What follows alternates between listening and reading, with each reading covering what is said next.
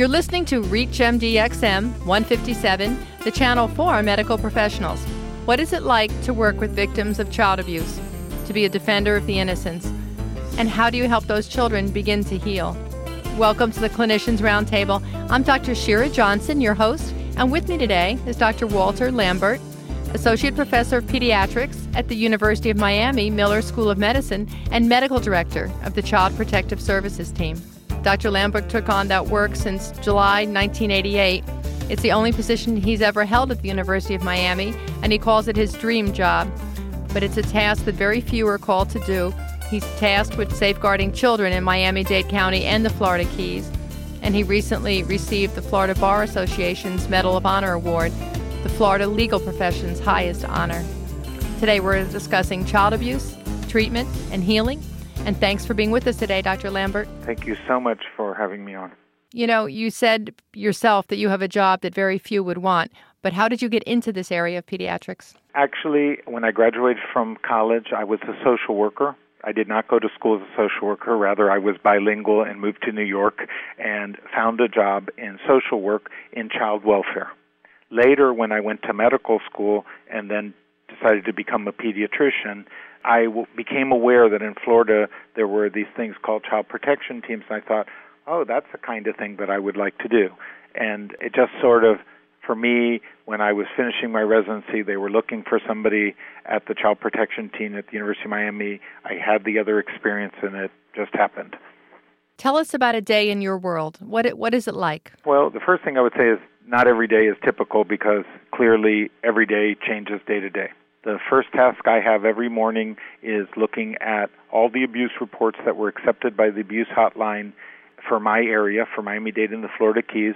I read every single one of them, and based on the allegation alone, have the ability to mandate that these children be referred to the child protection team.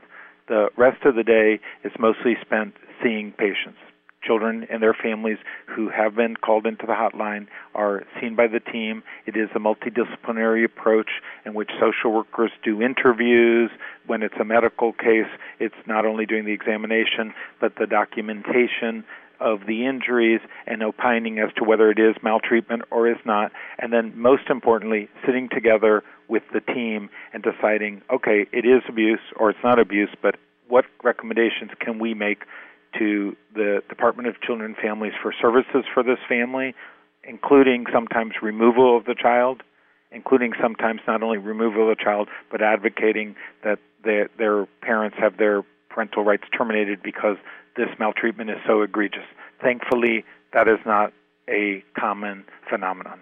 Now, as healthcare providers, we know there's different types of abuse. There's physical abuse, neglect has been recognized. There's also sexual abuse. Yes. And it seems in the news, I don't know if it's a function of the media or a function of things coming to light or reality, but it seems there's more and more cases about sexual abuse of children, sometimes very small, very young children. Can you talk about that? Well, I think that there is an issue that finally we have recognized that sexual abuse is a frequent occurrence in the United States uh, frequent is probably not the right word, but it that does occur. It doesn't only occur, you know, stereotypes in the Appalachians or in you know rural America. That it occurs in in all places and among all peoples, among religious people, not religious people. So I think that's perhaps one of the uh, first places. The the other thing that has occurred is we've finally come to understand that child sex abuse is not the same thing as a sexual assault or rape. When we were using models that looked at rape and then we looked at children, we were surprised because very few children, even those who report having been frankly penetrated repeatedly, when they were examined, their exams were normal. Normal? How can that be? Because the by the time that it is reported, the tissue has healed. The other issue is that child sex abuse is not necessarily violent. It may be coercive, but it's not violent. So some of the injuries that we would expect to see, for instance, in a rape, would are not present in children. So if we don't see children, for a large portion of child sexual abuse is reported in adulthood, and even that which is reported in childhood, a significant percentage of it is reported months to years after the fact.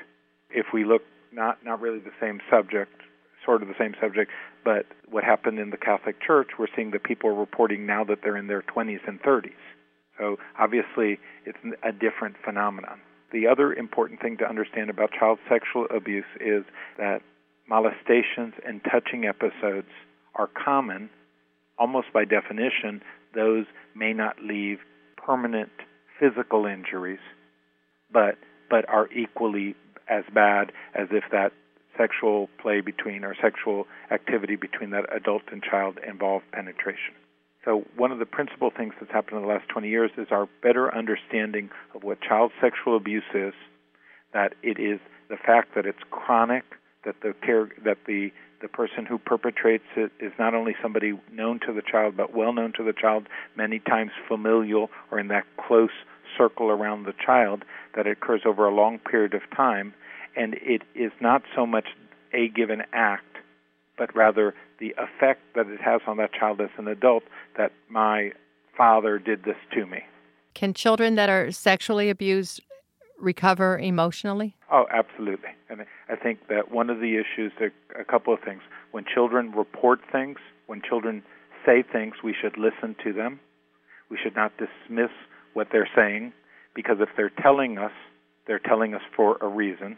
And the the very act of telling can be therapeutic and now there's more and more knowledge of what is effective therapy for children and adults who are victims of child sex abuse.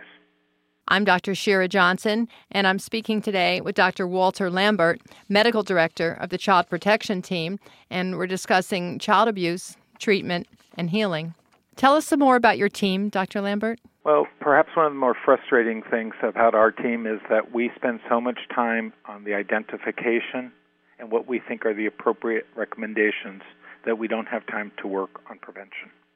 And obviously, like many things in pediatrics, if we can prevent, that's better than identifying and intervening. And we're beginning to know more and more about prevention. For instance, one of the things that 10 or 15 years ago a lot of people talked about was good touch, bad touch, and stranger danger. And really, for child sexual abuse prevention, those are not very effective because the majority of children who are sexually abused are abused by somebody they know, not strangers.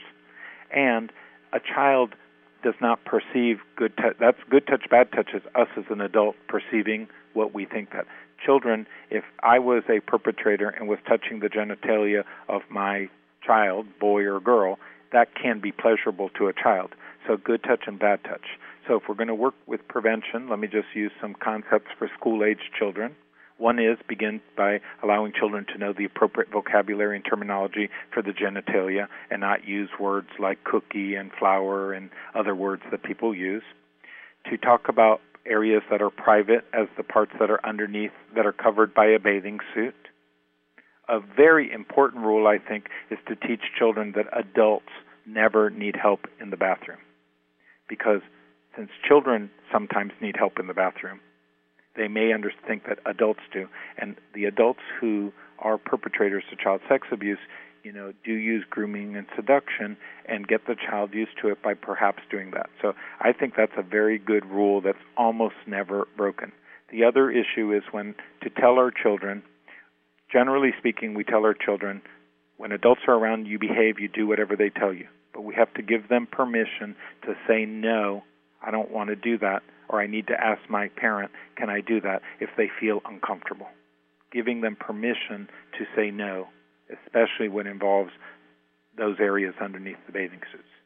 And then the last one is, of course, being very careful about the exposure of sexual material, whether it be through the TVs today, since many people have many channels, and computers, making sure that children are not exposed to sexual images before whatever is considered the appropriate age. When these kids grow up, are they at risk for being abusers themselves? And how can your team or anybody intervene? Okay, I, I think, though, it is true that some children who are victims grow up to be perpetrators. That is the rarity. And, and although that's true, and we do want to intervene, to dismiss that myth, that is not generally true. Most people who grow up and were abused understand that something had happened to them and would never do that to somebody else. The other issue is to recognize that juvenile offenders, early teenage offenders, and child offenders, there's very good programs to stop those children's behaviors. Therapy with adult offenders is less effective, if, if not outright does not work. So therapy started young enough can be preventative. Right. And and therapy remember may be for short periods of time. A child may have a crisis for a while and not need therapy now, but later on when they go into adolescence or the first time they have a girlfriend or boyfriend, issues come out and they need be therapy over a period of time. The concept that you need to be in therapy for the rest of your life may not be very effective. I always make the joke that Woody Allen has been in psychotherapy his whole life, still seems to be a pervert. What else what else can be done to help these kids heal? Any programs you started or your team got involved in? I think all across the United States there are movements that are called the Child Advocacy Center movements. These are centers in which children who are purported to be victims can come get their medical and forensic evaluations up front. And I do want to say this to the medical providers. We must remember we have social authority. Seeing a child and saying that they are normal and that you're fine can be very healing and therapeutic for them.